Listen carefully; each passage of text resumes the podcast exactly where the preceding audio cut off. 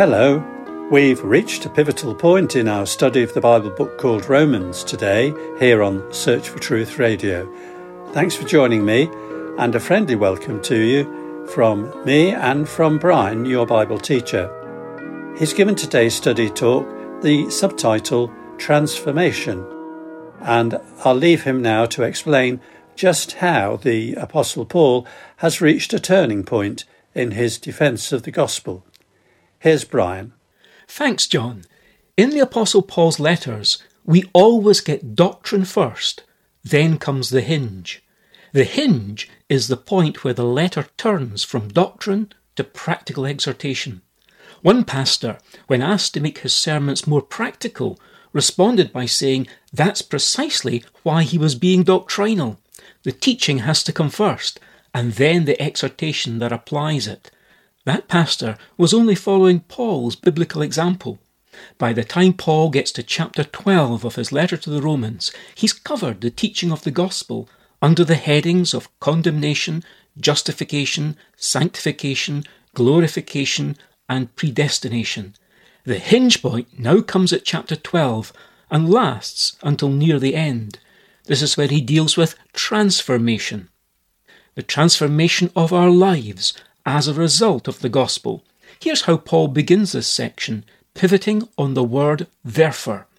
Therefore, I urge you, brothers and sisters, by the mercies of God, to present your bodies as a living and holy sacrifice, acceptable to God, which is your spiritual service of worship.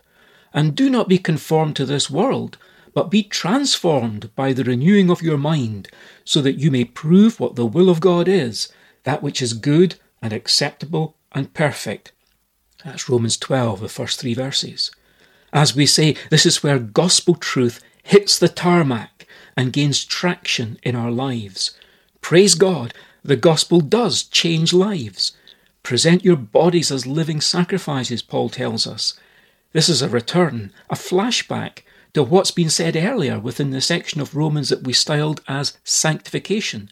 For we read in chapter 6, verse 19, just as you presented the parts of your body as slaves to impurity and to lawlessness, resulting in further lawlessness, so now present your body's parts as slaves to righteousness, resulting in sanctification. In a previous study, we commented on Augustine's conversion. There's a story about him following his conversion when he passed by one of his former mistresses on the street. Seeing him walk by, she yelled after him, Augustine, it is I! Without turning back, Augustine replied, Yes, but it is no longer I. His mind was now set on making no provision for the flesh. His sights were now set on living a sanctified life. A recent convert was teased by one of his friends. Do you really believe Jesus changed water into wine? he asked. What I do know is he can change beer into furniture, was his reply. With that, he showed the man inside his newly furnished house. I'm taking care of my family's needs now, instead of wasting my money on excessive drinking, he explained. Be transformed, Paul writes. And next notice the following mention of the renewing of the mind, for that's how the transformation in question comes about. What's the alternative if we don't allow our perspectives to be adjusted by absorbing the Bible's principles and values? It's only to have our thinking shaped instead by the influence of the world around us.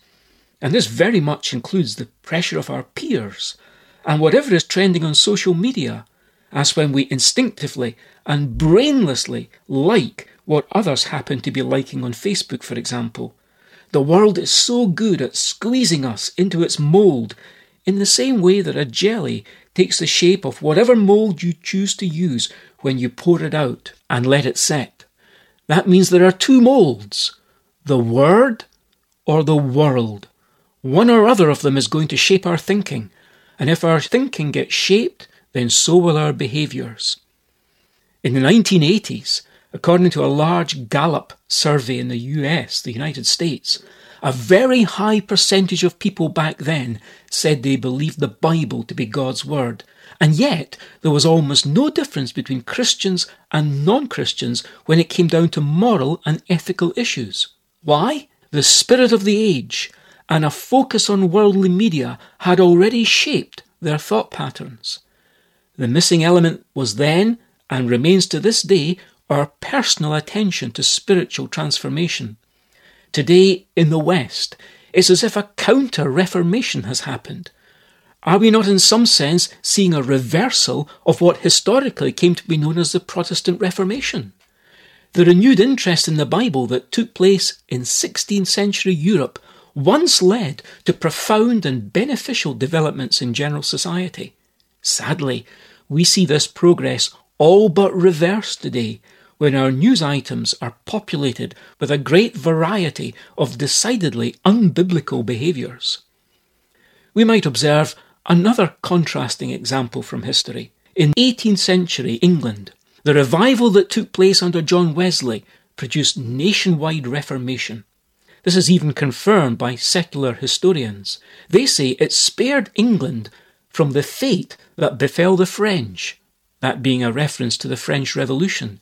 These historians were plainly acknowledging that before England had been impacted by the word, it was a land of drugs, drunks, and blood sports. As both the 16th century European Reformation and the 18th century English revival demonstrate, Whenever we allow our perceptions to be adjusted according to what we read in God's Word, our minds are renewed. And this biblical kind of transformation in our behaviours takes place. Someone has warned, beware of an untransformed mind. It's such a poor testimony. The makeover of our mind means affirming that God's will is best. That's what the end of verse 3 of Romans 12 clarifies the effects are seen within society. Imagine if most within society did the following Bless those who persecute you, bless and do not curse, rejoice with those who rejoice, and weep with those who weep. Be of the same mind toward one another. Do not be haughty in mind, but associate with the lowly. Do not be wise in your own estimation. Never repay evil for evil to anyone Respect what is right in the sight of all people. If possible, so far as it depends on you, be at peace with all people. Never take your own revenge. Every person is to be subject to the governing authorities. For there is no authority except from God, and those which exist are established by God. Therefore, whoever resists authority has opposed the ordinance of God. For rulers are not a cause of fear for good behaviour, but for evil. Do you want to have no fear of authority? Do what is good, and you will have praise from the same, for it is a servant of God to you for good. But if you do what's evil, be afraid, for it does not bear the sword for nothing.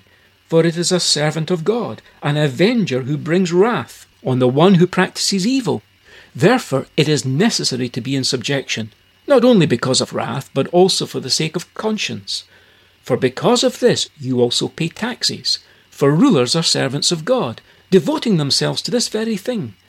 Pay to all what is due them tax to whom tax is due, custom to whom custom, respect to whom respect, honour to whom honour.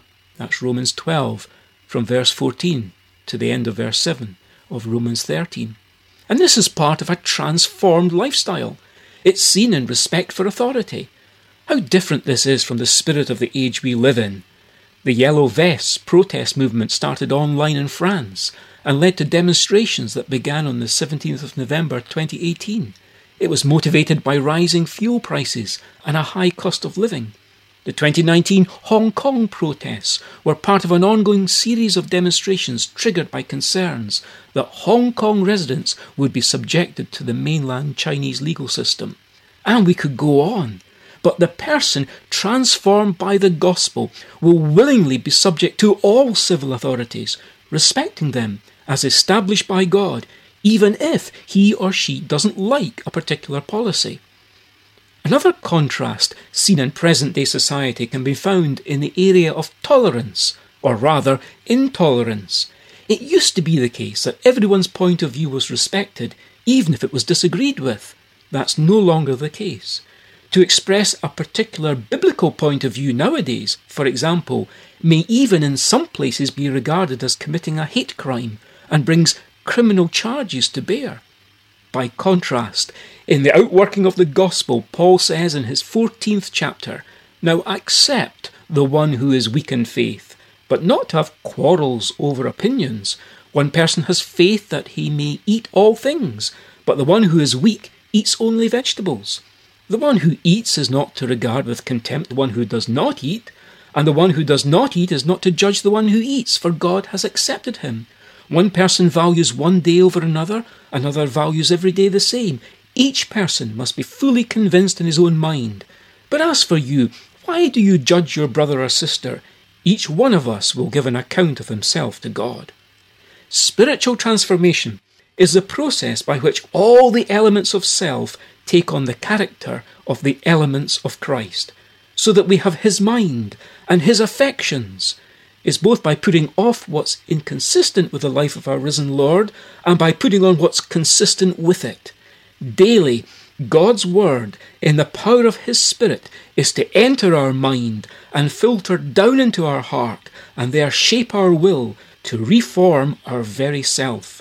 That's how we're to exchange the corrupted elements of self for those elements of His character. It's by renewing the spirit of our mind.